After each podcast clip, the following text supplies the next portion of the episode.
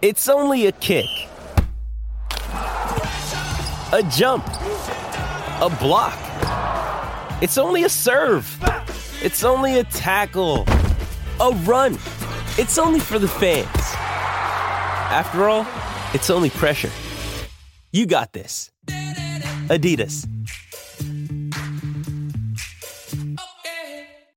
On this day in 1994, American Pete Sampras successfully defends his Wimbledon singles title against Goran Ivanisevic of Croatia 7 6 7 6 6 love.